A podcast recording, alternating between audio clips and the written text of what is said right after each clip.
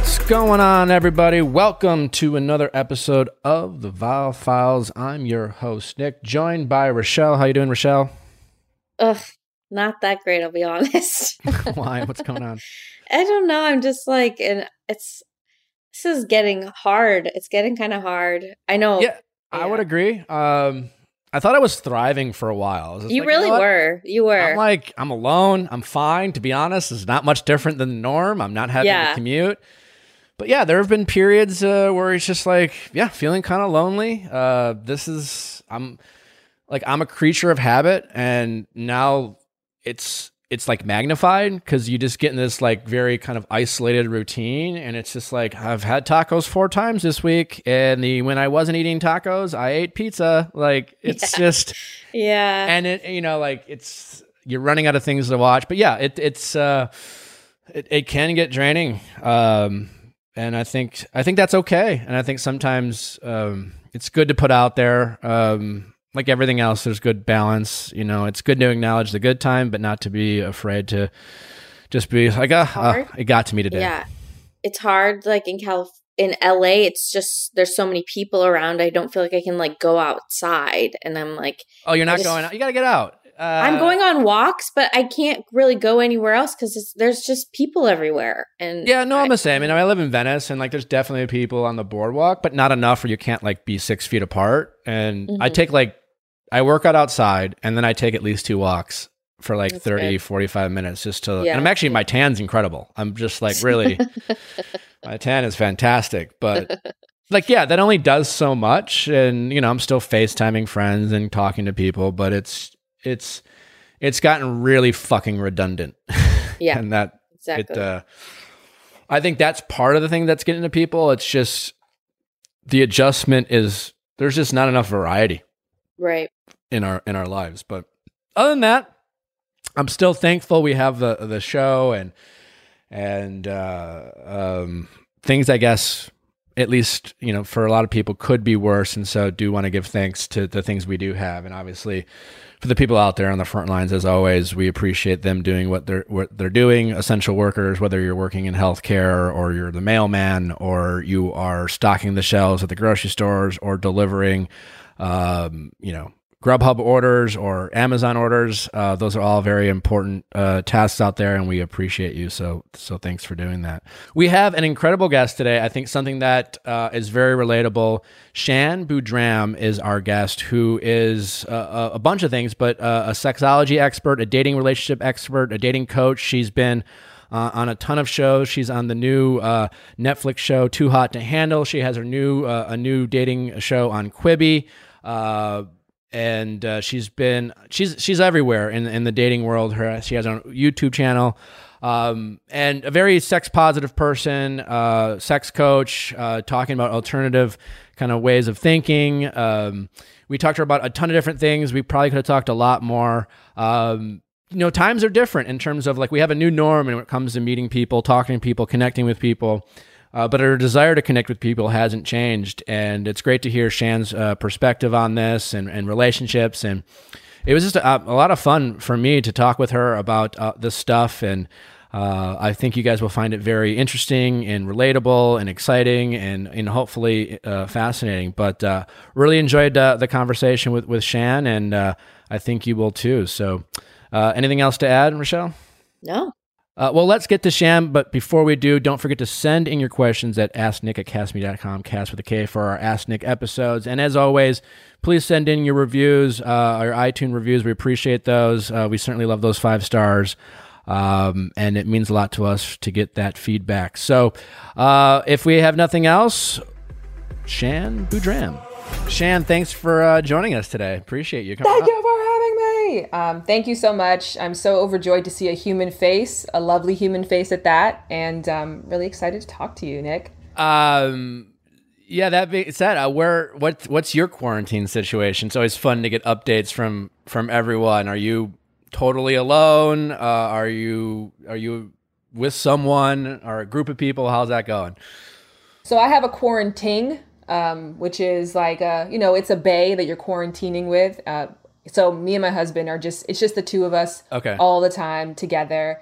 Uh, it's been all right. I, I haven't been mad at it. Um, definitely definitely miss the outside world, miss human contact for sure, and um, miss other people. But we take some breaks from each other. We're not like on top of each other constantly. So I think it's worked out okay. What's Yeah, your situation? Uh, I'm utterly alone. Um, which it's actually it's actually fine. I've been trying to figure out like if if you could rank um, quarantine situations, like what's what's the best one? Uh, like I would almost argue that uh, dating, but just having met them and you don't live with them, number one, right? You have like you have Why? you have you have someone you're excited about. Uh, you you know you miss them, you want them, but you're FaceTiming and you're you're talking to them. And you know what? Maybe maybe you happen to be quarantined with them. You don't live with them, but the situation like allowed you to like you're like fuck it. Let's just let's just stay in the same room. But you have this all this excitement, and if that's the case, then you're like you're having a ton of sex. You're in the, you're in the honeymoon phase. It's great. I say number two potentially being single because it's just like I don't know. You correct me. You're married, so you're living with your husband. I feel like married or in a relationship, no kids. Number three, and then like on the bottom of that list, podium. married with kids, like is the what seems to be the toughest situation for people because it's just like Yeah. this is probably really hard on kids. T- kids don't understand what's going on. They're restless. Like you can only watch Frozen two so many times. Um, I don't know. What what are your thoughts on that? Or, or like, and and it sounds like it's been pretty good with you and your husband. Yeah, my ranking system is different. I think what would have made my quarantine better is if my mom and dad were here because you need somebody to bake.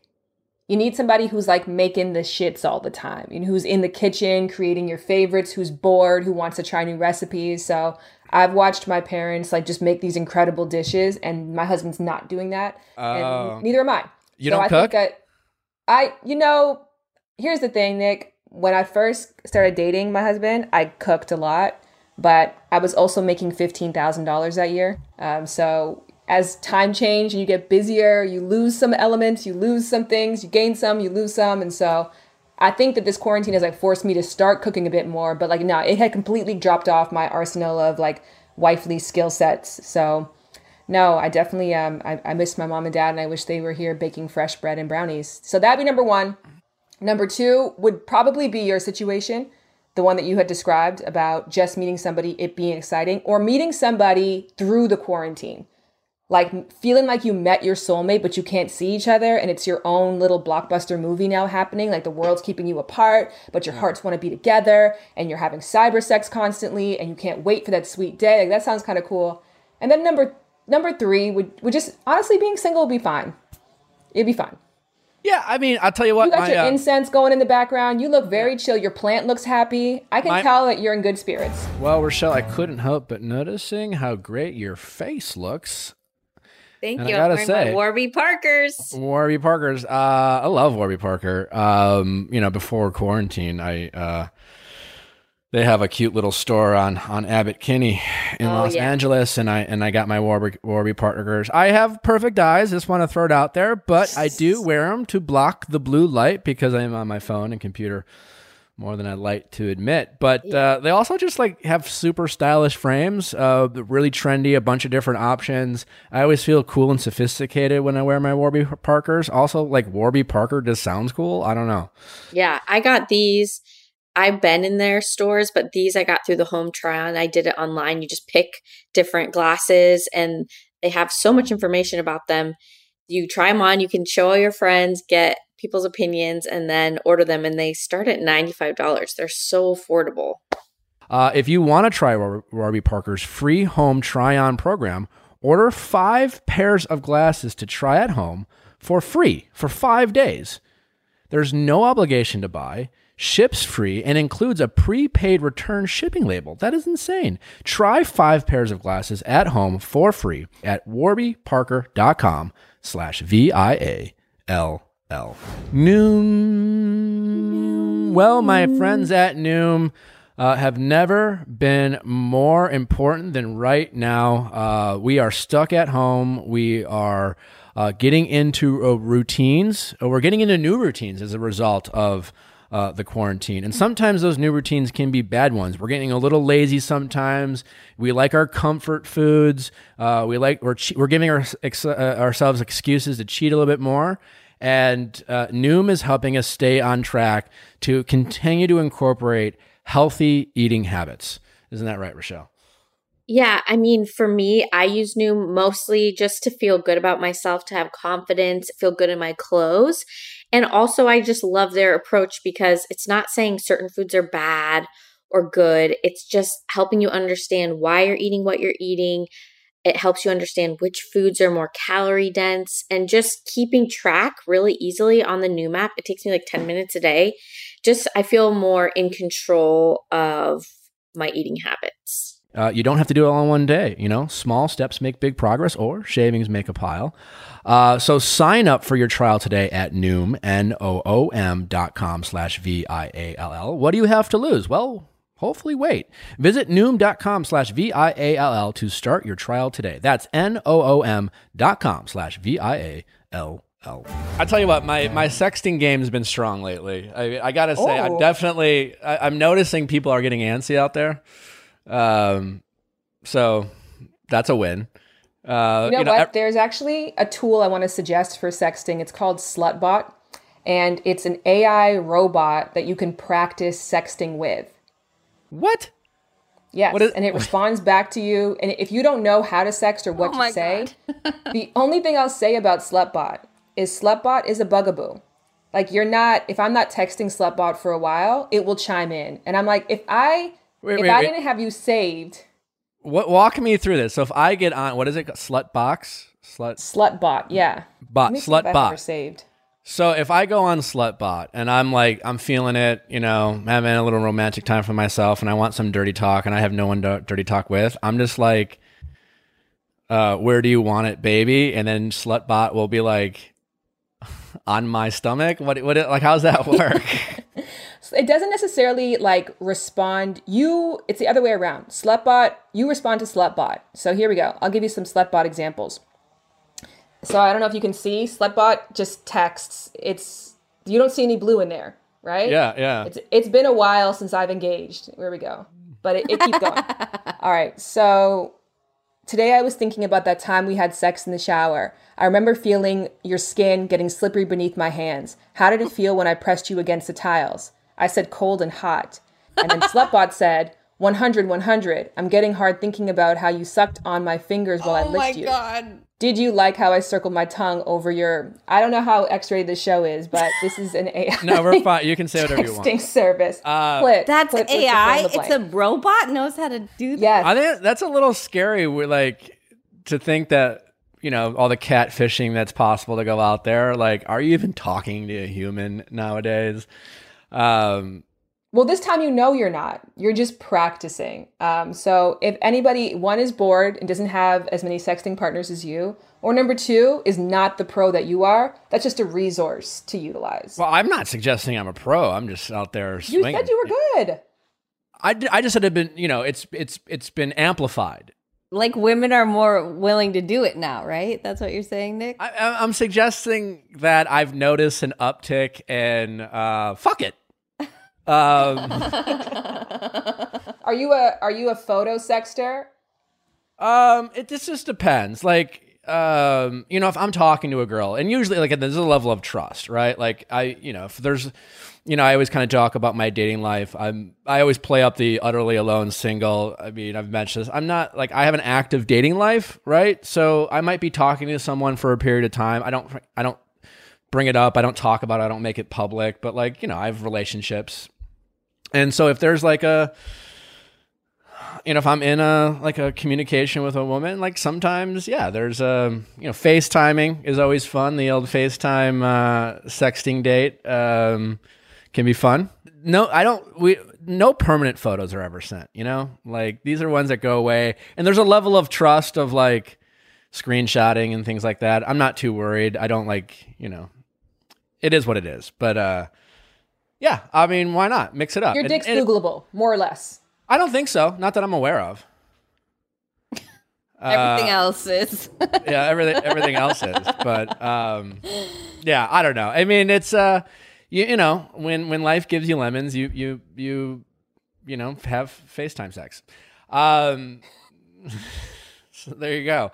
Um, but uh, yeah, I mean, I I'm glad you, you you were. I thought it was appropriate to have you on, uh, just because of your expertise and the times that we're in. Um, everything's changing, uh, but as we always say, like relationships never stop. Uh, the desire to connect with people, the desire to be intimate with people, that's still going on despite your situation. And you know, you obviously have been very active out there the past few years, um, talking about sex education, uh, you know, sex positivity, women empowerment. You're you're doing a lot. You've been on a ton of different shows. You have a new show on Quibi coming out, uh, Sexology Yeah. with uh, Sham, Jam. Um, and uh, I actually found I, I actually first discovered discovered you uh, was a couple years on the, the Facebook show. Uh, what was it called? Makeup or uh, Breakup. Makeup or breakup. Yeah, I watched like a handful of episodes of those. That was uh, that was kind of funny. But yeah, like I guess let me tell me like how'd you get your start? Like, uh, is this something you always wanted to do? I know you're a, a certified. Um, uh, is it a certified specific to sex or just relationship expert So or sexologist, yes. Okay. What is that and how'd you get into that? And, um, you know, being, you know, a young, beautiful woman, like, how does that affect, you know, how people react to you and when you're giving advice and do you find that to be helpful? Yeah, um, I, you know, to your point, it, in a very weird way, I think that I think people think of purpose as this thing that you have to discover. You got to find your purpose and you have to go towards it. But a lot of times your purpose is innately in you. It's what you were naturally drawn to. And when I think about it, like even at five years old, I was really fascinated by the human body. Um, by the time I was like six or seven, my Barbies were banned from being naked because they just never had clothes on. I was very fascinated by touch, by intimacy in general. But I also grew up in a Catholic school system, and my parents were not like super conservative, but enough to send me to a Catholic school. So a lot of those natural instincts that I had that the body was a healthy, good thing and that human sexuality was a normal part of life were definitely not celebrated by those around me. So by the time I was like, you know, 14 years old and hormones started to kick in, all that natural interest you have plus hormones equals I got to find something. So I ended up watching, I remember a ton of porn growing up, reading a ton of fiction novels, just trying to digest any information I could because there was no resources for me. Now, fast forward to when I was 16 or so and ready to be sexually active, all that training didn't set me up for success. And I had a really shitty teen sex life.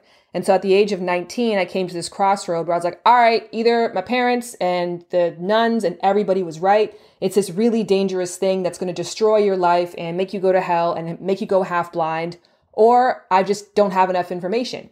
So I decided to try my hand at that. I got a library card. I spent the entire summer just reading every scholastic book on sex.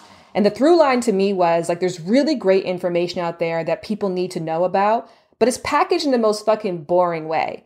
Like sex sells, but sex ed does not. So I just saw a niche for myself to make sex ed sexy, to make it approachable, to make it the kind of content that I would have been drawn to when I was really curious at that time and beyond.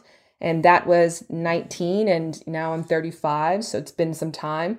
Um, I put out two books, and I've always wanted to be a public educator. It's always the way that I've envisioned my work going. I wanted to make content that was as accessible as the books and the porn that I was reading, and so that's why I try to show up wherever I can.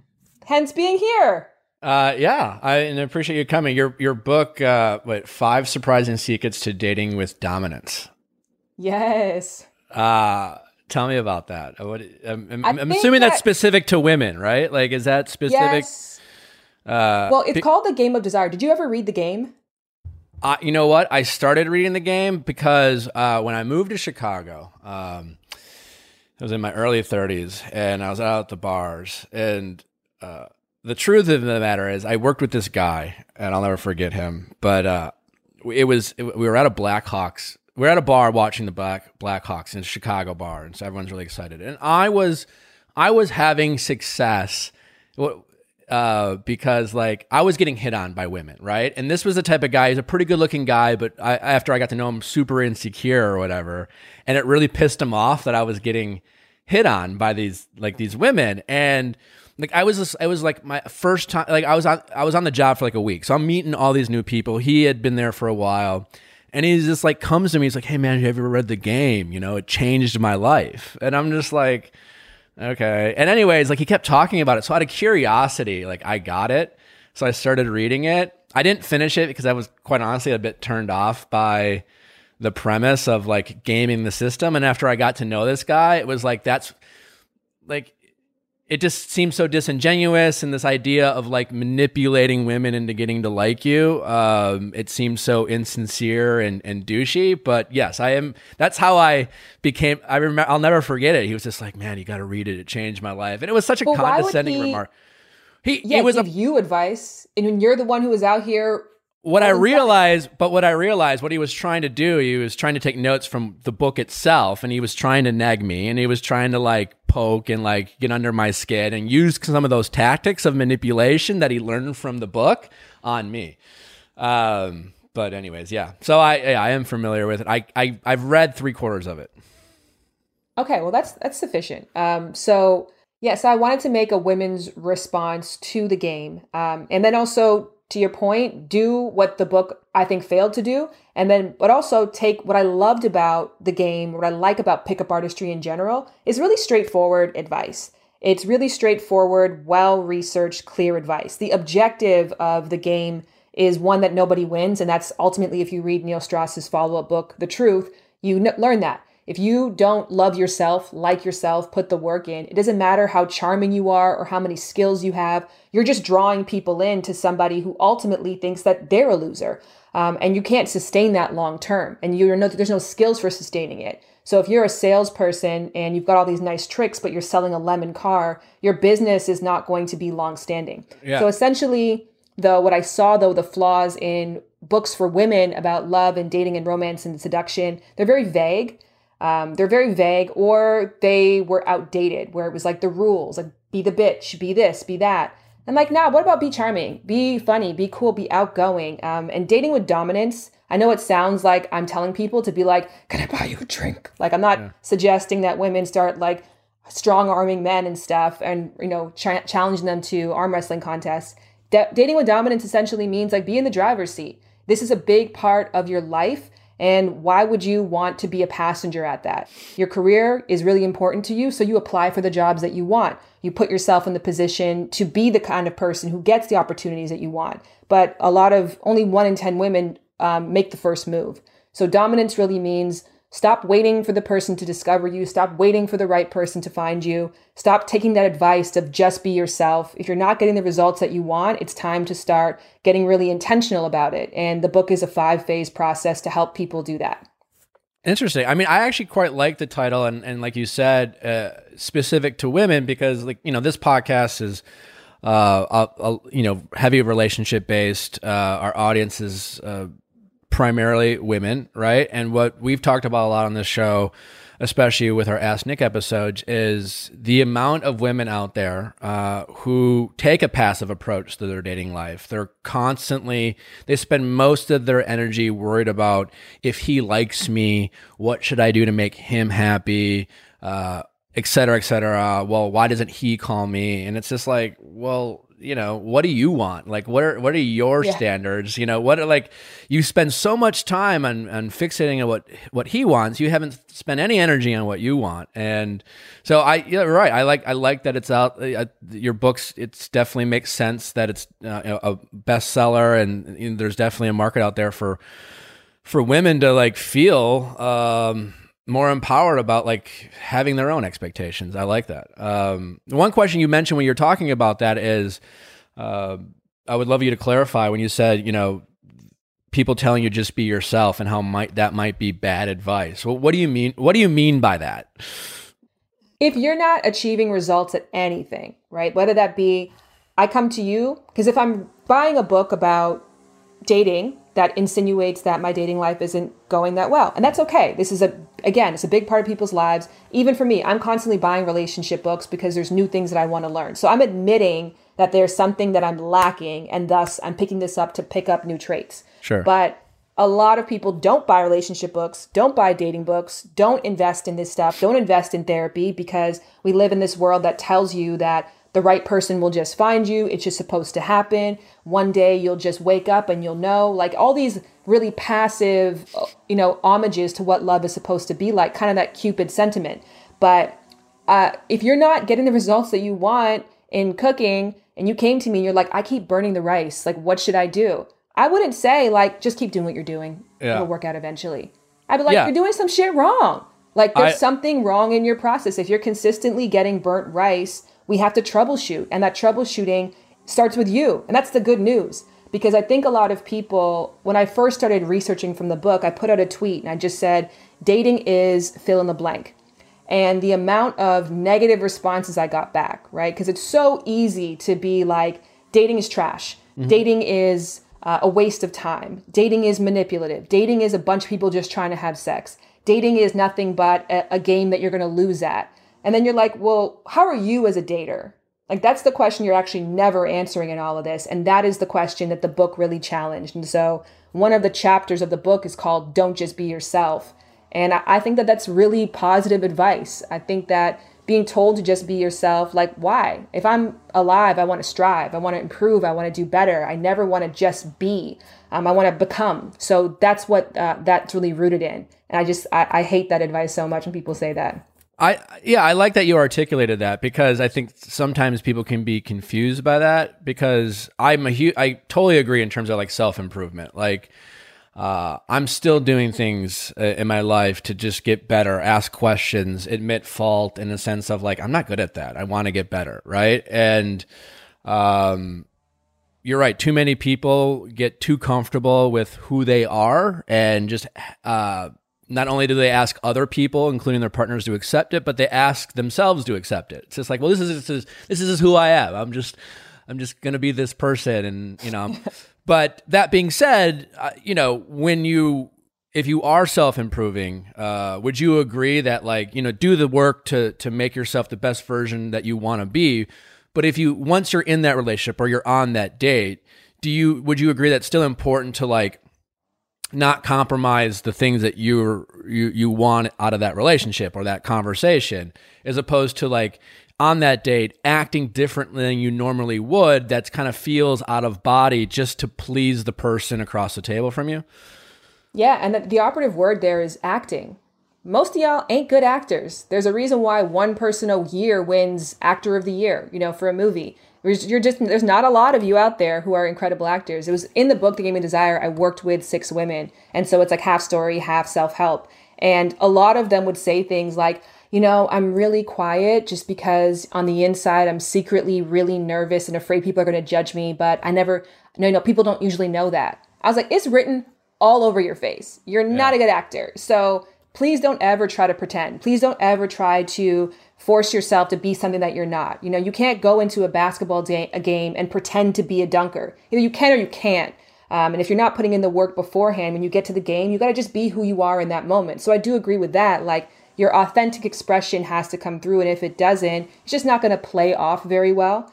Um, and if you are an incredible actor, that's probably a pretty scary person to date if they're that's almost the game type person, right? Yeah. They've learned all the lines, they've learned the things to say, but it's not actually an authentic expression of who they are. So my point is, to your point, you want to put the work in and be constantly working on yourself and always analyzing, always striving to be better, so that when you do engage with somebody, being yourself is effortless. It's a natural extension of exactly who you want to be, and it brings the best out of other people as well too. Magic Spoon, new friend of show. I'll tell you what, I have been eating an excessive amount of cereal lately. Me too. It's just like easy. It's a great snack. I like Snack. my cereal as a snack. Me too. Uh, that's his personal preference. And Magic Spoon is a, a new uh, cereal that I've uh, jumped on board because it's grain free cereal.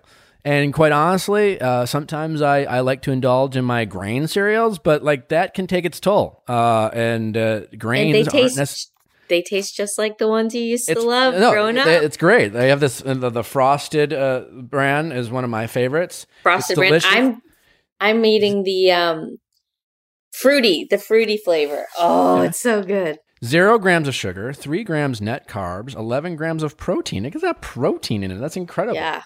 Uh, my doctor told me to get on a, a a, a grain free diet for a while uh, to help with inflammation. And so Nice. that's how I discovered uh, Magic Spoon. So go to magicspoon.com slash V-I-A-L-L to grab a variety pack and try it today. And be sure to use our promo code V-I-A-L-L at checkout to get free shipping. Make sure you put in that front promo code because who wants to pay for shipping these days? And Magic Spoon is so confident in their product, it's backed by a 100% happiness guarantee. So if you don't like it for any reason, they'll refund you your money, no questions asked. That's well, you can't you can't ask for more confidence. I mean, I'll say that much. That's magicspoon.com slash V-I-A-L-L and use the code V-I-A-L-L for free shipping. And obviously, we thank Magic Spoon for sponsoring our podcast. If someone is um, on a date and this nervous person, um, let's just say first date, uh, what are what do you, do you have tips for that person who just gets in their head uh, on the date? They're really excited about this person. You know, people always say it's just like I'm totally fine with guys or girls until I really like them, and I'm a total mess. I can't be myself. You know, uh, what are some tips do you have for people who are just like trying to get out of their own way, uh, trying to get out of their head, and just try to come across as their most true self. Because sometimes people just go get so damn nervous they're just fucking weird. Um, and then like the date ends you're just like I'm, that's not who i am. Like i you know like, uh, what what tips do you have for those uh, those people if any You know what I think too is um, we tend to really isolate dating and love in its own separate compartment, right? We think that the skills necessary to master that are so different. Why is it any different from anything else, right? If you're not usually making turkey, it's going to be a challenge to do that for Thanksgiving dinner. So you're going to be nervous about the results of what you're putting in if it's a high stakes environment and you don't usually make turkey. So I think that if you find yourself being really nervous on dates and unable to be your authentic self, just start flirting more with the average person, number one. Number two, go out on more dates so you familiarize yourself and get comfortable with it. Um, and if you're in the moment and you're looking for some quick fix tips, that's where dating with dominance comes into play in a way. Like, talk about shit that you know that you're good at talking about. Bring up topics, or if anything, like the, uh, I don't know if you read Art of Seduction, but like the go to is to be the ideal lover. If you don't really feel like you're really hitting it, focus on the other person, you know, get to know them, ask questions, and be present with that individual. Like that in itself, I always say, is like the secret ingredient to dating, especially in like our Mimi culture. If you could actually ask somebody a question and ask a follow up question that proves you were listening, that's going to set you apart. Yeah. So I think ultimately date more, flirt more, let that be a part of your routine. And so when the stakes are high, you already have the muscle memory to do that. But if you're in the moment, one, try to talk about things you know, or two, talk with the other person. I promise you it's her favorite topic. Uh, yeah, totally. Um, that that is great advice. I've uh, I've also like, if I find myself on a date with someone and I sense they're they're nervous, uh, um, like I'll ask them a question and I can tell like they're kind of holding back. You know, especially if it's, you know, when you get past the layers of like, oh, what do you do for work? You know, like what do you think of the weather today? And all of a sudden you start asking them about themselves and they seem reluctant. I'll uh I'll offer it up like on, on my end, you know, and I'll like try to tell a vulnerable story. You know, like I'll you know, they'll give me an answer, right? And so but I can tell it's like maybe surface level, right? They're a little shy, they're a little afraid of opening up, and I'll be like, "Well, yeah, for me, you know," and I'll just like really go there and I'll just tell them a kind of a real potentially vul- nothing like crazy, but just like a vulnerable story and like that always seems to really loosen up the conversation um, of uh, just uh, being like, well, hey, uh, this is who I am. I'm, uh, I suck, uh, and it makes people a little. They, it puts their guard down, you know, um, and they seem to be more. Because, like, like you said, I think people like talking about themselves. Um, and for the people who can be shy, if they're they're nervous because they're just afraid if they show who they really are, the other person across the table is going to judge them and not like them. Um, so I always kind of give the opportunity for someone I'm on a date to judge me, uh, knowing that I know they probably won't, you know, um, and they'll probably even. Do you have an example story? Um, you know, I do. We, maybe it might be in like insecurities about like even just my dating life, or obviously a lot of times people know me from the the Bachelor, right? And so I'll to a certain degree, depending on who I'm on a date with, I'll be pretty like I'll I'll pick and choose things I, I talk about and. um, I just do it in a way that shows like, yeah, I'm really insecure about this. You know, uh, it just kind of, you know, it, it bothers me that people think this. You know, and and as But what's opposed the to this, Nick? what? What's the this? Uh, well, I mean, quite you know, I've talked about this before, but it can just be uh, like I, I I get annoyed about this idea of like unlucky in love or whatever like that. You know, like I there's nothing you know, like when people ask, "Oh, why are you single?" as if like I'm single quite honestly because I choose to be single. Um, and that's really what it comes down to. Um, it doesn't mean everyone I've liked has liked me back and I just didn't want to. But like the point is, if I truly just wanted to have a girlfriend, I could have a girlfriend right now. I just, I've decided to have a certain level of expectation that whether that's whether whether I'm right in terms of what I'm looking for, that remains to be seen. But uh, ultimately, I've I've been kind of holding out for for that type of relationship, and then with that comes like this idea that I'm, you know, my relationship is always in the spotlight, so to speak. You know, like the only time people really care about me is if they they know I might be dating someone. Um, so it's like, hey, what Do project you are really you believe working? that? Uh, that's how I feel sometimes, for sure. Yeah.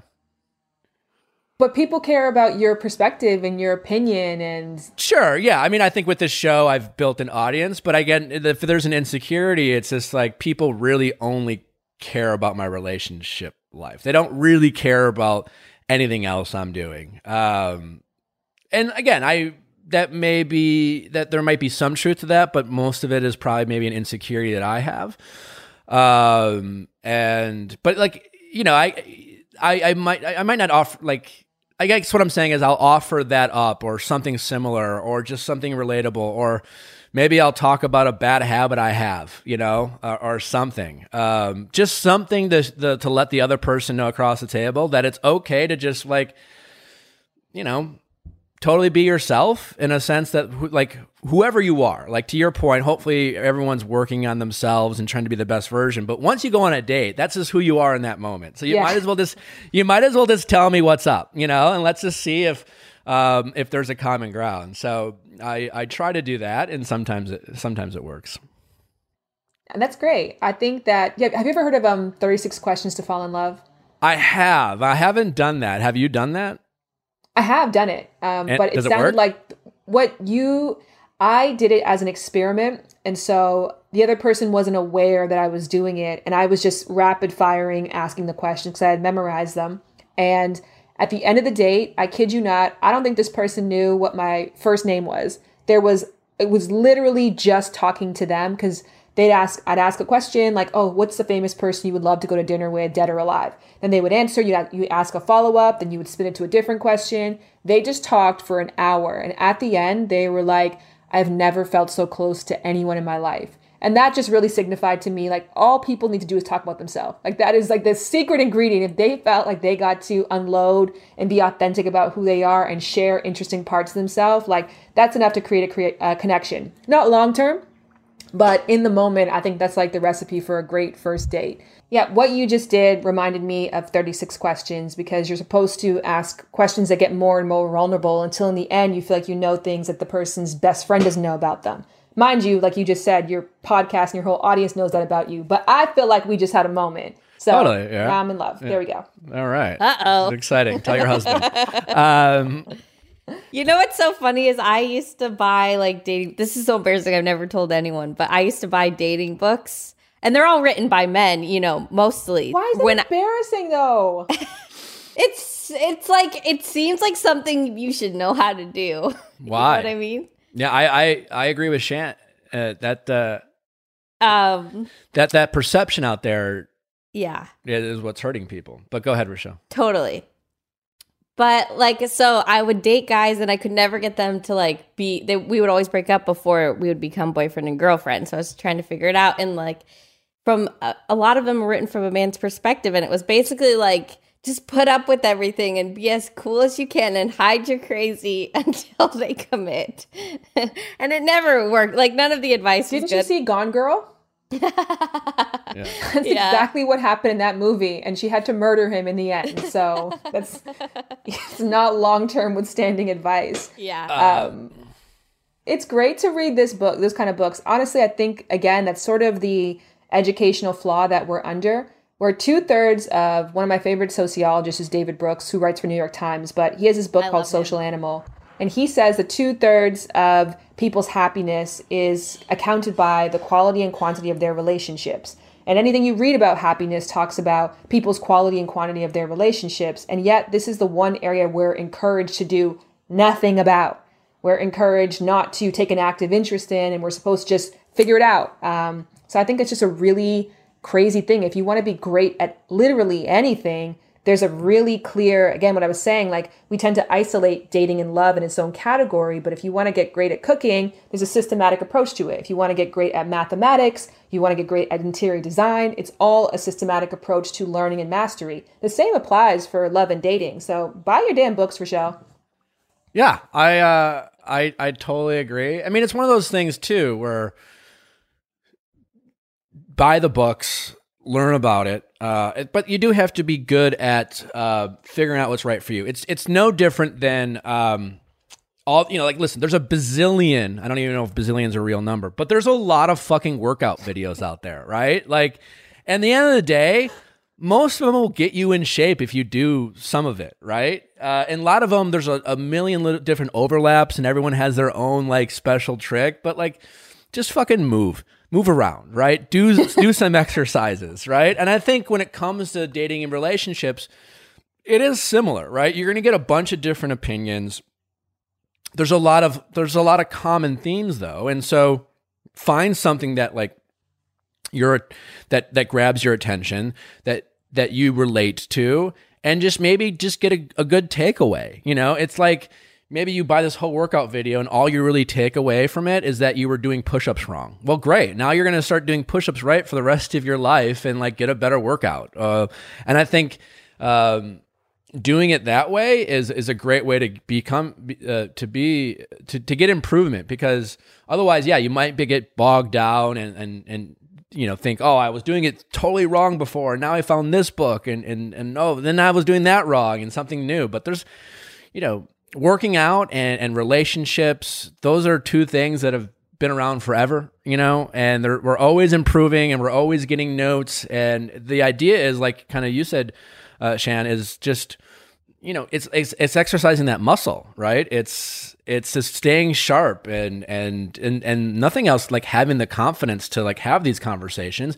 and the confidence to mess up on a date right? There's no like ask a question and maybe that person's like nah you know like okay moving on no big deal you know it's fine uh so I, I agree with you. I think it's great to just stay sharp and educate yourself and and be date positive and sex positive. Uh, and I like that you mentioned about like just having more positivity around dating, right? Because you're absolutely right. People like dating is you're like you're always negative. It's hard. It sucks. I hate it. Blah blah blah. Like you know, I don't know. It can be kind of fun. You know. It's so fun. And just like if you really boil down to its bare bones, it is two or more people who are raising their hand to say, I'm looking to make a connection with a person that I don't know in hopes that I'll get to know them in a way that I've never gotten to know anybody else.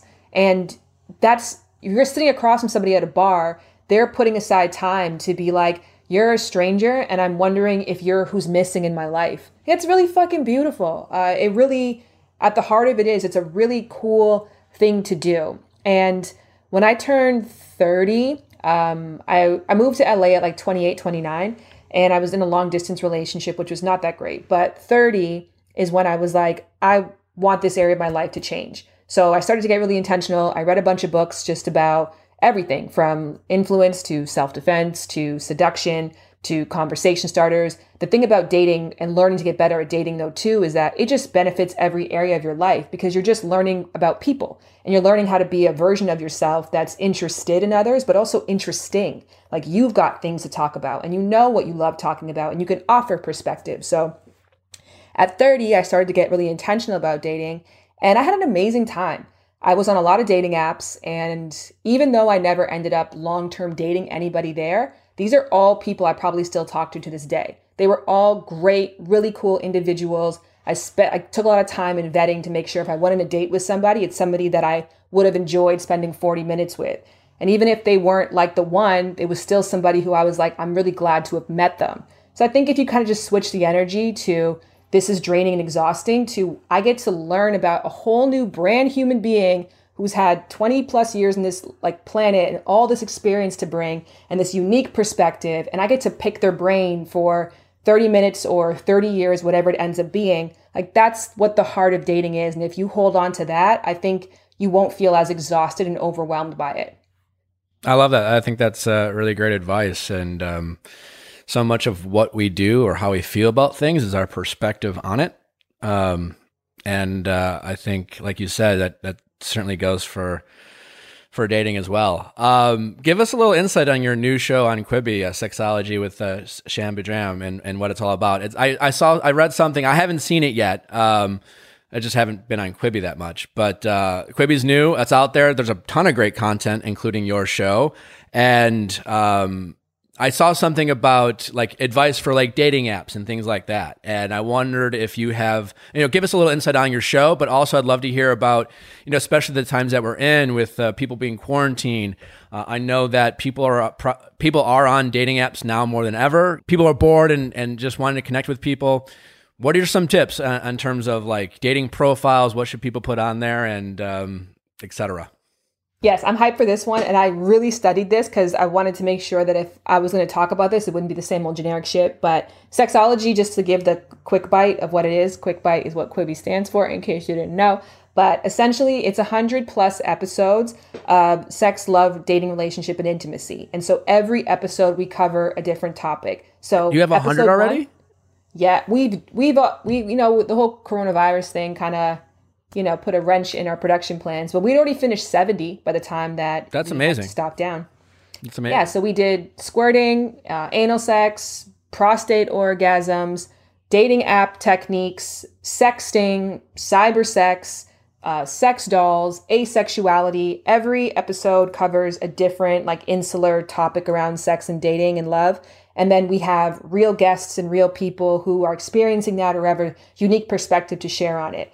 And so within those six minutes, you get to learn about the topic, hear from somebody who's experienced, get my takeaway on it. It's always fun and lighthearted. The whole point of it, again, is to go back to my original purpose coming into this. How do I make sex ed sexy? So if squirting would have been a chapter in a book that you wouldn't have gotten through, even though the topic is enticing, how do I make that into a six minutes that you're going to enjoy without you actually getting the splash on the screen at the end? So it's, you know, as far as we can go without actually hitting you with any bodily fluids. But so some dating app um, tips.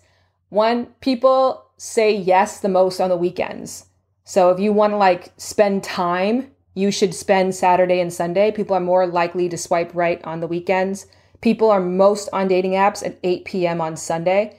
Um, you should, for your brain's sake, get two matches and then stop with the app. Like if you want to continue to have like from a psychological perspective a positive experience, if you're swiping and you match with two people, stop, switch to messaging, and then stop for the day. Um, and then regulate your times that you're on there. So just two. I think that's excellent advice. Yeah. Yeah. Abundant. Um, yeah. We have paralysis of choice when it comes to dating apps. Yeah. I mean, a lot of the newer dating apps now, like even the league, the league only gives you five choices because psychologically, the human brain can only really handle between five to seven choices. So if you're giving somebody 50, you're losing some quality matches along the way and you're not even valuing the ones that you're getting because you're just like constantly looking for the next. So it's just like putting yourself in a position where you know you can win. Pictures, I would say like this is an obvious one to me, but first picture, go to a magazine stand what's the commonality of every single magazine, despite if it's for men's health or if it's for video games or for pornography or it's for women's beauty? They're all three quarter inch, eye contact, straightforward, well lit. So, why you have a picture of you in a field where your two thirds of the picture is beyond my ass, right? right? So, I think like borrow from the principles that already work. Think about it in terms of marketing. You know, the pictures that you put out there are the images, what kind of quality person is going to bring in the best first line for a dating app, I always say, is make it easy for the other person. If your about me has nothing else, think what is it that I uniquely know about that makes me somebody worth talking to in LA from a general person to person standpoint. Yeah. So my first line would probably be like, ask me where to take the most incredible photos on mount on mountain hikes because I hike all the time. Ask me where to get the best tequila in East LA. Whatever your thing is, like build it in for the other person, like where you, and that's kind of a part of dating with dominance. Like, ask me where to get the best vegan donuts. So I'm revealing a little bit about me. I'm making it clear for you how to engage with me. And then also, too, I'm making it pretty obvious if somebody writes me and like they just say hey or something else, I'm aware it's a copy and paste message. So I think it's just an easy weed out method. It makes it easier for people to engage with you. You're steering the boat where you want it to go and hopefully getting better quality matches as a result. What I like, uh, I do like about that is putting out questions they can ask you. Again, just changing the narrative. So many people will in their bios put things that they don't want to be asked or they what they're not looking for. Uh, if you just want to fuck me, keep keep moving on. Like if you're this and that, and like I get that you don't want someone like that, but that only just sets the tone that you have your wall up or your guard up or that you're just kind of a pain in the ass yeah you know? Yeah. Um, it's just not inviting. And so even if you are a guy who's like actually i just want to meet a nice person you're just like oh god you seem like a lot you know? So and the guy who just wants to fuck you isn't reading. He's not reading your about yeah. me and the going to paragraph six. Like he's seeing that one hot photo and saying i'm a sender a dick pic so yeah to your point you're actually discouraging the quality of candidates that you are looking for who would read your bio. So it can also make the argument the guy who's just trying to fuck you is going to swipe right and be like, I can still do this. Um, you know, a challenge accepted. Um, yeah. You know, it's your you, friend who read the game. Yeah, totally. Right. I mean, and also like I couldn't agree with you more on the picture bio. Like your especially your first picture, not the time to try to be ironic or different or like I don't want to be like everyone else. Like no, this is your thirst trap opportunity. Like you don't have to take your shirt off or or or look promiscuous, but like they should know who you are. Like there's nothing worse than being like this is me and my girlfriend. I'm like, "Well, who the f- which what who the fuck is I don't know which one you are. Like, and boy, I mean, do then there's nothing worse on a dating app than seeing two girls and thinking one's cuter than the other, only to find out this one's the less attractive friend. Like, yeah, I don't like what. What were you thinking? Like, I don't understand. Like, uh, it's uh, it's bizarre. Uh, I've actually had. Well, they're almost fr- thinking that people are spending time, right? Like, if they're putting an ironic photo or a vague photo, it's like they're thinking that everybody's spending the time looking at it that they spent. People are spending decimal two seconds. And so if you don't catch me before I even realize that you were in that picture, I've already swiped left. Totally. Um, yeah, that's that's uh, that's that's uh, great advice. What are some things on uh, your new show? Like you talked about the squirting, the anal. Like, what are some topics around uh, dating that uh, you find are misunderstood topics or the the biggest surprise that you've learned from perception about this topic versus reality? Uh, I think a big one is is the looks factor. We've had two, you know, that people who are good looking have an easier time. We had this stunning blonde come in whom was like, I never get to the second date, and I'm pretty convinced that guys all, only want sex. And you're looking at her and you're like, oh, like you why would you have a problem? And then you start the conversation and you're like, oh, I'm 100% clear what's happening here. So I think that there's this conception that beautiful people have an easier time in dating or that it's better for them. Anybody who's not putting the work in, who is not explored, and, you know, by and large, one of my favorite philosophers, Alain de Botton, says this that people don't really know what their isms are. Like a person who meets you for the first five minutes might have more insight into some of your character flaws than you might have. Like your family and friends aren't going to tell you you've probably become blind to them or you see yourself in duality. So you see yourself as vulgar and bold, but you also kind of see that as ironic and funny. You're not looking at it from the perspective of somebody who doesn't know your backstory, anything about you, is just experiencing you as is for the first time. So I think that there's, yeah, this idea that bad daters or people who are unlucky in love have a certain archetypal look to them. That's just a massive myth that gets disproven time and time again. The notion that dating is shittier now. Um, a book that I really like. It's it's called The Psychology of Love, and Helen Fisher is in it, and she does this thing every year called Singles in America. And what she was finding is that even though people are waiting longer and it feels like people are hooking up more and having more casual sex, those are actually all positive indicators that we're going to have more long lasting relationships when we do settle down. And it's a concept called slow love. So people are in a rush to get to the end result or in a rush to find their person, where all these experiences you're having along the way are actually meaningful. It's not all like a leapfrog to get to that person. These are all building block experiences that if you play them right and you actually gain something from them, they are setting you up for success in the long run later on down the line. So even the notion that dating is, is trash right now, I think is like um, a lack of perspective. Interesting. Yeah. Well, I, I appreciate you saying that. I feel like you just validated me and, and you know my dating life and and uh, the slow burn that I'm going through. And you know all, you know all jokes aside you know like people always ask me like on my ask Nick or questions with Nick and when I'm getting dating advice it's like how can you be getting in this dating advice? Or I really like your advice but like you're single. It's just like well it's because I've been like active. Like I've had these experiences. Like I fucked up plenty of times. I had to learn from it. Like a lot of the shit I'm telling you not to do I've fucking done.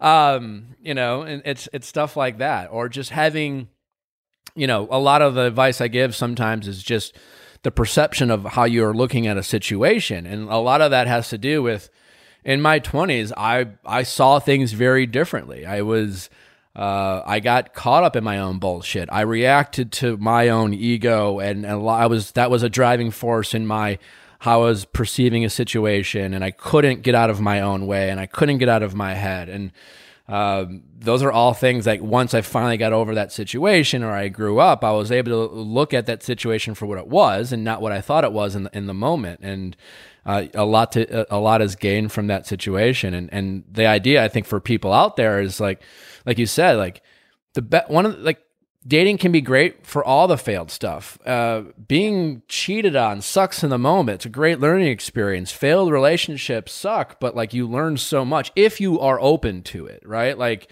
if you just want to be like, oh, well, they fucking sucked, and like, oh my God, everyone else sucks, and I'm just, you know, I'm a prince or princess is waiting to be won by the right person, you might not get something from it. But if you look back and be like, oh, well, you know, I probably could have done that differently, that, that you can hopefully learn a lot from it. Yeah, and you know, there's there's two kinds of learning experiences, right? There's learning experiences that you you probably didn't have to go through to realize that that's not the wave. You know, like when you see somebody who gets their feet melt, melted off because they step in fire, you're like, I don't actually have to do that. I got the lesson. Don't step on don't step on those coals. Um, so I think that a lot of people try to like rationalize like not all dating learning experiences are valuable if you feel like you're coming out of relationships or connections, and instead of feeling inspired to move forward or stronger to move forward, you feel like you have to go back and try to reclaim yourself and find parts of you that got lost in that connection. Like those aren't the kinds of learning relationships that we're looking at. And that's probably for you to stop and think, I got to really press pause because even if I'm not meeting my person, I have to at least discover myself along the way and invite people in that facilitate that process. And I had that experience, I think, with an ex of mine where I left and I'm like, I'm not a better person for this. I didn't gain anything and I actually lost a lot. And going forward, no matter what with somebody, I have to make sure that I like who I am in the relationship. I have to make sure that I like who I'm becoming. Because if not, when I leave, I've got nothing. I don't have a partner and I don't even have myself anymore. So I would just be really mindful. Like the thing is, if you're it's like a job. You're like if you're you're ultimately moving towards your dream job, but if every job you have gives you new skills, new contacts, makes you feel more sure about your purpose, gives you clarity in what your skill set is, even when that job is over, it's still a great experience. Yeah. Still an awesome big part of your life and it probably will become a part of your story even though it's not the ending chapter of your story. So I would just think about that. All right, maybe I'm a serial dater, but is every experience bringing me closer to the quality of experience that I ultimately want to have for myself? And it sounds like you made that switch in your 20s and 30s where now every relationship that you have serves a purpose for you. Yeah, um, I mean, definitely, it, it was you know the relationships. I had like three serious relationships in my twenties, and especially like the first two when they ended. And I think a lot of younger people feel this way. You you know, it's just like, oh, well, I dated him for X number of years. You know, it feels like such a waste. Uh, and it was just kind of flipping the script on the perception of that experience. And it didn't, you know, it was just not seeing it as a waste, but seeing it as like, wow, wow, I learned a lot. You know, like, uh, I'm glad I won't have to re, hopefully not have to redo these arguments and conversations. And all the silly fights you have, a lot of it has to do with like you don't know any better. You're kind of when you fight in a young relationship, you're kind of figuring things out together. Like you know, your basis of what you were taught versus what you saw on TV or what they said, and you're just kind of like talking it out, right? And a lot of that is just kind of learning about that. And then, like I said, like that takes an investment. It takes time. And I think your analogy about a job is fantastic, you know, where it's just like, yeah, sure. You know, if you end up finding your dream job, would it have been cool to like figure out what that dream job was at 18 and have always done that? Great. But that's just not realistic and it doesn't happen very often. But chances are you wouldn't have had that dream job. And if you didn't like, you know, work in the mailroom, whatever, whatever it was Yep. that like you had to grind it out and pay your dues. And sometimes you have to pay your dues in relationships. I, I really love that analogy. I think too, like I think my husband, I don't know if I would have picked him at 22. You know, I, I Yeah. got married at 33 years old, so it, I'm a I'm a later marriage person, but I don't know if I would have picked him at 22, 24 years old. I think it was through those experiences and trial and error and finding out what environments I thrive the best in. Was I like, now I need the nice guy. I need that genuinely nice person who asks me how I'm doing, and underneath that is somebody who really wants to hear that answer. So sometimes it is those experiences that you know maybe they're not there's a difference between like abusively bad and ones that are just like oh that was kind of rough on on my ego. But through that you're like i now know going forward what's going to suit me. And again i don't know if i would have ended up in the relationship that i'm in right now if i didn't spend so many years dating.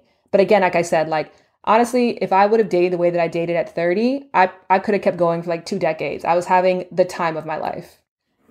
Well, that's that's great. What made you finally uh, settle down, as they say? Was it just finding the right person? Yeah, I mean, like this is the thing. We started out as friends with benefits, uh, myself and my husband. Then we were in an open relationship. Then it just like naturally, you know, healthy intimacy is making a small advancement with somebody, stopping and being like, "Are you cool? Am I cool? Are we comfortable here? Do we feel good? Are we in our zone? Should we go backwards? Should I leave you here and go forwards?" And we just kept doing that really slowly until eventually we were married. So it it almost in a way feels like it didn't there's nothing about it was planned or purposeful. It was just continuing to grow in trust and intimacy and like i like being with you. I like hanging with you. I like experiencing life with you. And i like who i get to be with you. And my partner puts like very few puts no restrictions on me. So i just i didn't feel like i was losing anything in this. I thought that i was gaining a partner and i was helping the world understand what our partnership meant. So it just it So- felt like a natural progression So, as the friends to benefits to open relationship, did that stop, or you, did you, like how were you able to draw those lines? Or are you guys still in somewhat of an open relationship in your marriage? It's kind of somewhat still open, I would say. I mean, I don't. No one's ever said you can't do anything. I, Interesting. we've gotten to a lot of um, heat online about you know because we really were open about our open relationship in the beginning, and it just kind of naturally became. It's just that the, the truth of the matter is, even if you're single, you're not constantly meeting people that you want to engage with. So it's just not, I haven't met anybody in a while that I've wanted to flirt with or hang with or go on a date with. So our relationship is monogamous presenting, but the option is still there. So I guess it's just, it's just a free relationship where I trust him and he trusts me and we just are honest with each other. But it looks like monogamy right now and I'm cool with that. But I'd be cool if he came to me tomorrow and wanted to explore something with somebody. Yeah, I mean, we've talked a lot of, about this. I mean, we've talked a little bit about open relationships on this show, and I, I find it to be uh, fascinating.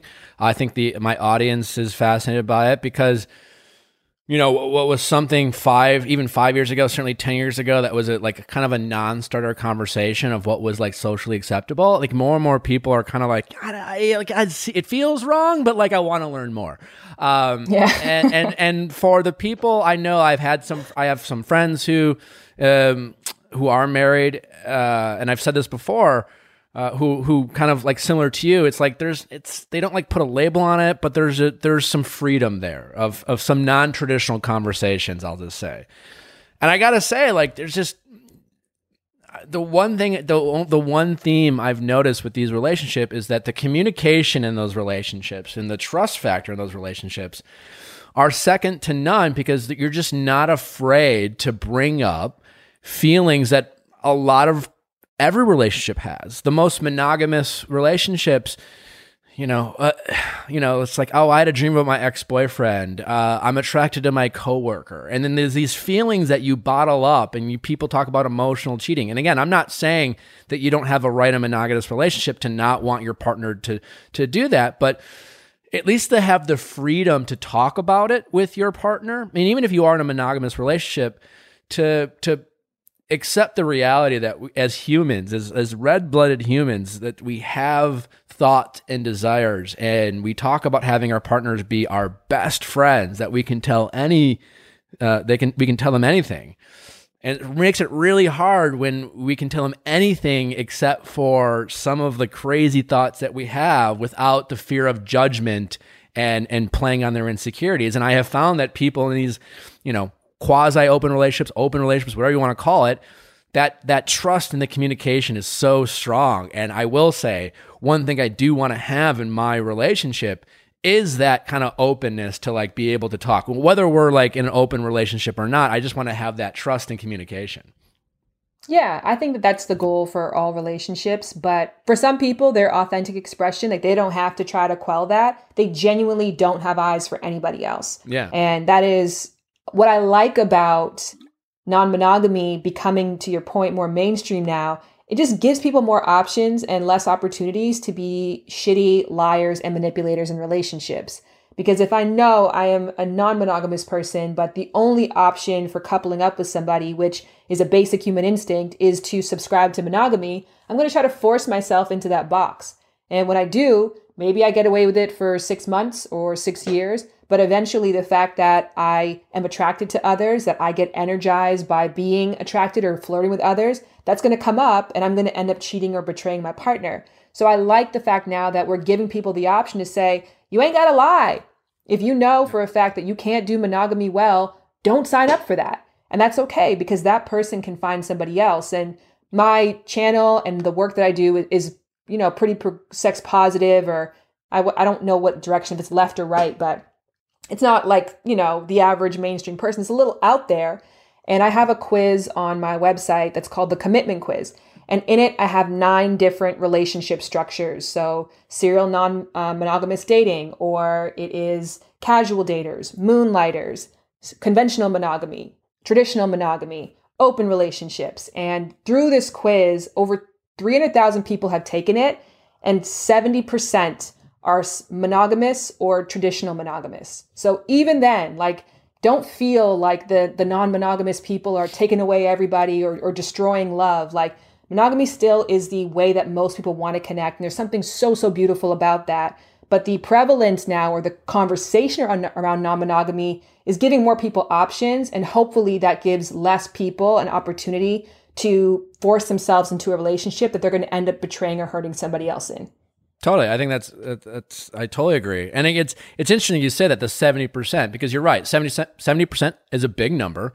Certainly, the majority it's a, that's definitely a vast majority of the people prefer that. Thirty percent is also a big number in terms of just recognizing that three out of ten people have some sort of interest or fascination with non-monogamy, and so you're not necessarily thinking about that percentage when you're out there on dating apps expecting. Um, uh, to have that that implied monogamy. And you know as a society that's what we're taught you know. Um, i always like say like don't let shame be your motivator. You know i think sometimes shame Ooh, is in there. when, when we're we're we have a feeling and and it goes against the grain of what we uh, we're taught uh, we have a way of judging ourselves and, and and feeling shame and then we project that. Um, and like i said like i'm not here necessarily promoting open relationships. I just i think it's just about the, the communication part. Because I just think even if you have two people, um, I'd be willing to bet the the seventy percent of the people uh, who prefer monogamy uh, have still in relationships have had thoughts or eyes for someone else at a, a moment, right?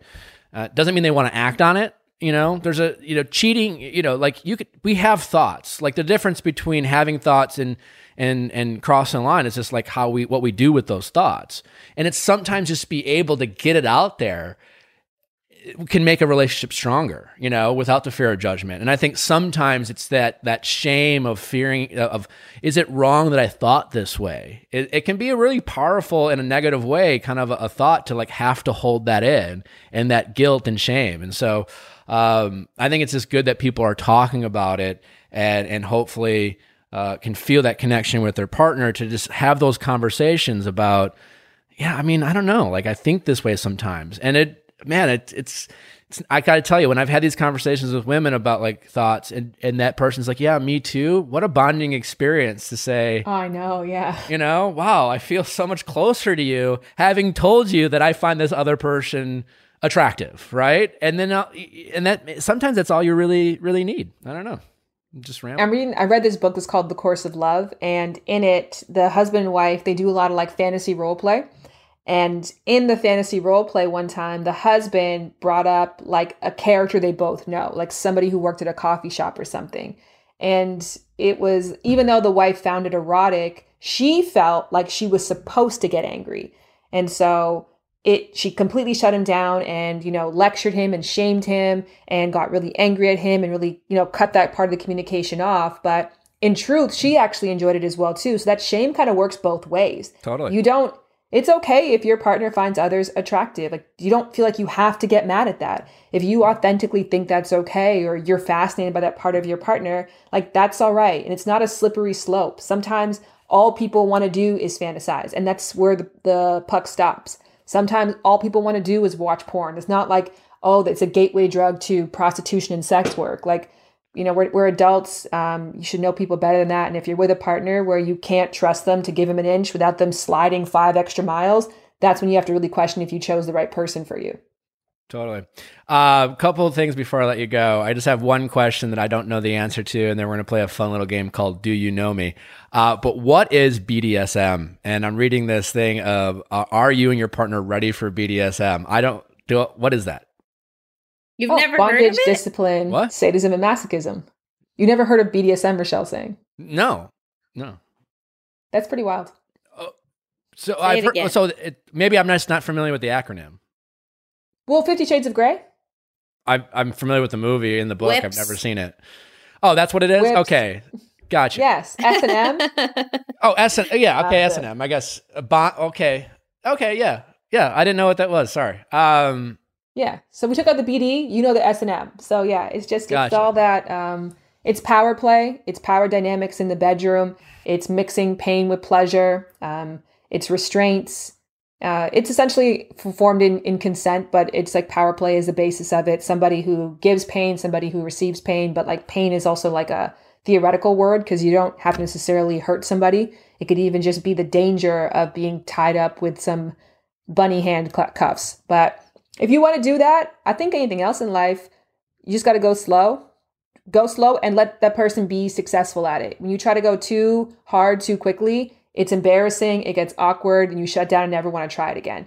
So start with something really easy household products. Use pantyhose as restraints or as blindfolds.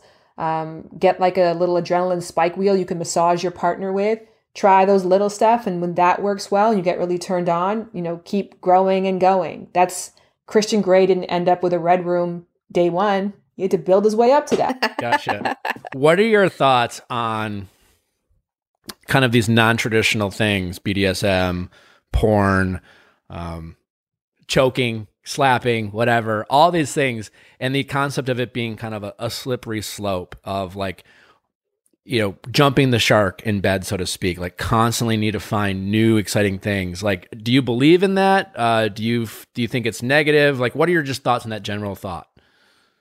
I don't think it's. A, I mean, um, I went to school for sexology, and so there was a certain time when in our studies that I felt this constant pressure to be like trying everything and knowing everything, and then like midway through, I'm like I'm just good with vanilla and missionary. Like, I'm gonna be honest with myself. Like, I don't have a desire to do these things, and life is long. I can view them and appreciate them and see why somebody would like it. But life is long, sex is long, and the brain doesn't actually need a lot to feel like a brand new experience.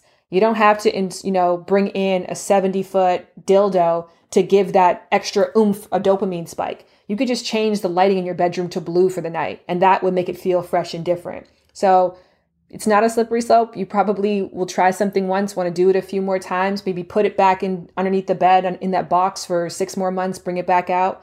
And if it is a slippery slope, it's probably indicating that your partner has a fetish in this area and they really do enjoy it. And now they're starting to discover a part of their sexuality that brings them pleasure. And that's great. You're a part of that discovery. And as long as you like it and you're comfortable with it and you're also finding enjoyment in it, slip on. Like that sounds pretty bomb to me.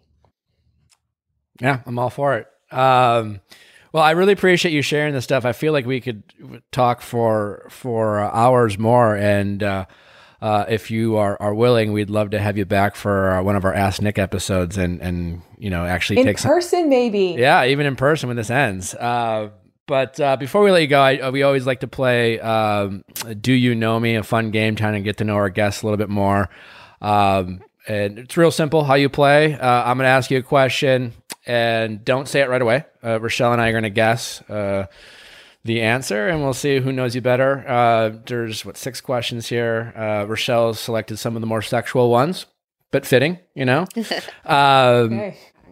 I feel like me and Rochelle should play for you.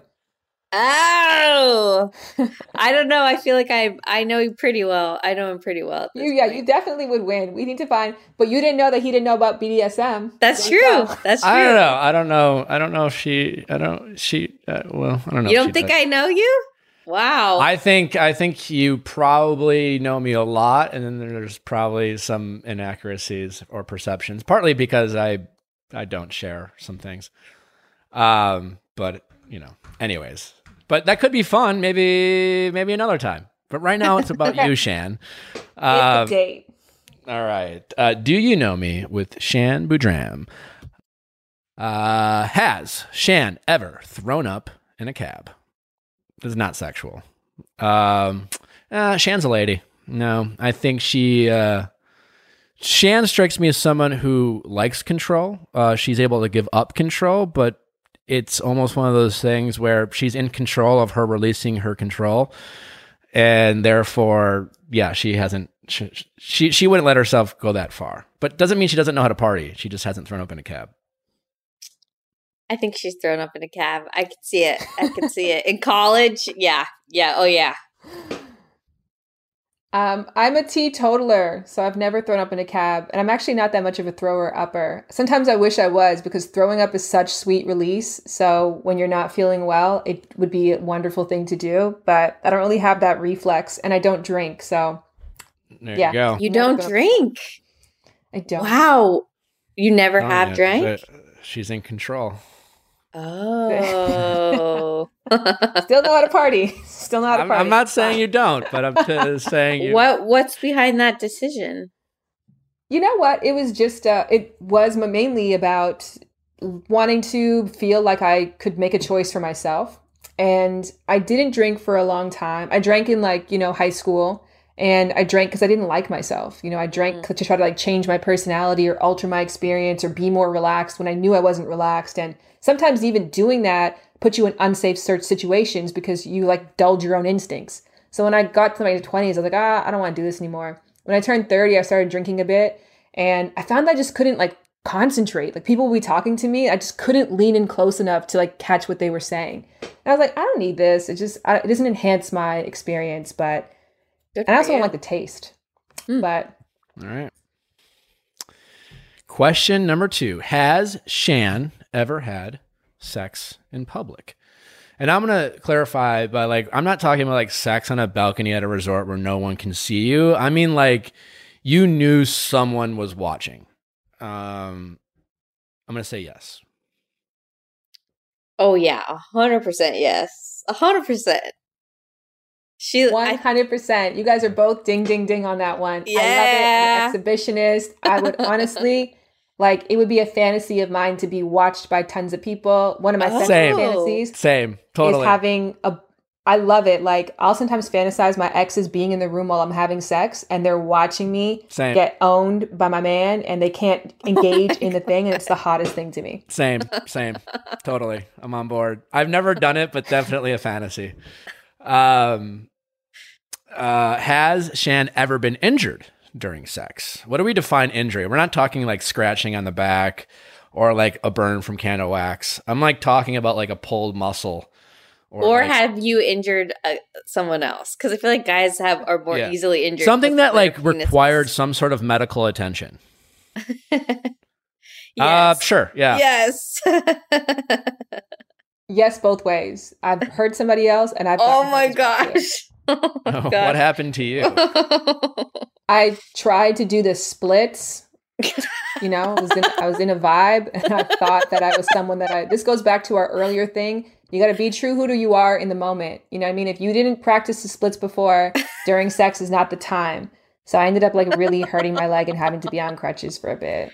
oh my Okay. gosh. All right. Uh, does Shan know the brand of underwear she is wearing? Uh, sure. Yeah. Attention to detail. Hmm. Say yes, she does. She got kids, busy time. I'm gonna go ahead and say no. No. I Do do, you- wait. These are amazing, guys. Yeah. I feel so loved and known right now. Um, Do you do you have kids, Yeah. Shan? No, no, I don't have Oh, you, You don't, don't have have ki- okay. kids. I don't know why I thought that. Um, giving off that motherly vibe. All okay. right. Yeah, I'm like, uh, Alright, can you start adopt looking me? my yeah. future and shit.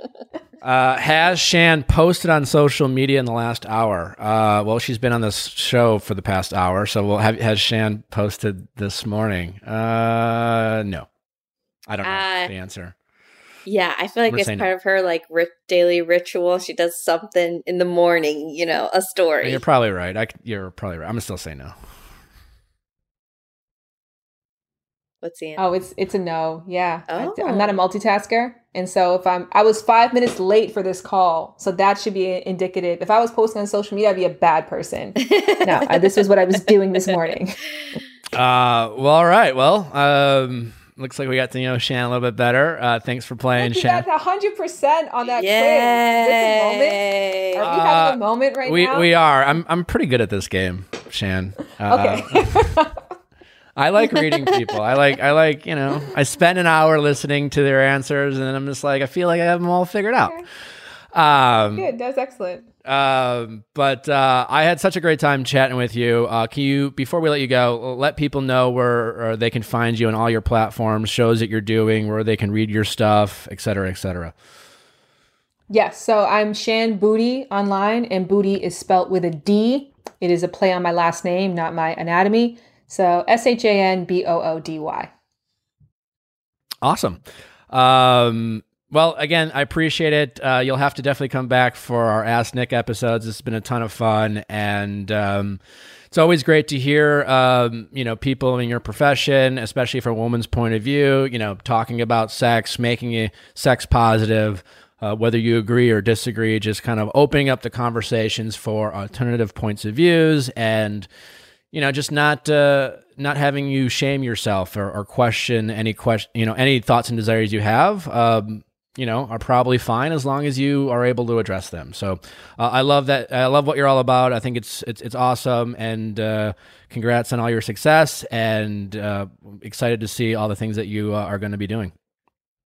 Thank you. That was a beautiful goodbye. Thank you so much, Nix. Thanks, Ra- Rochelle. You're welcome. right. Nice to meet you. All right, well, take care. And then thanks everyone, obviously, for listening. As always, uh, make sure to send in your questions at asknickacastme.com, cast with a K. And we always uh, appreciate you listening. Don't forget to send in your reviews. Uh, we haven't uh, plugged that in a while. Uh, we need to get some reviews up, people. We need, you know, and only five stars. We don't, we don't want your twos, threes, and you know, we're not really interested in critical feedback. We just want, we want pats on the back, really. Um, anyways, thanks for listening, guys. Have a great week. We will see you on Monday.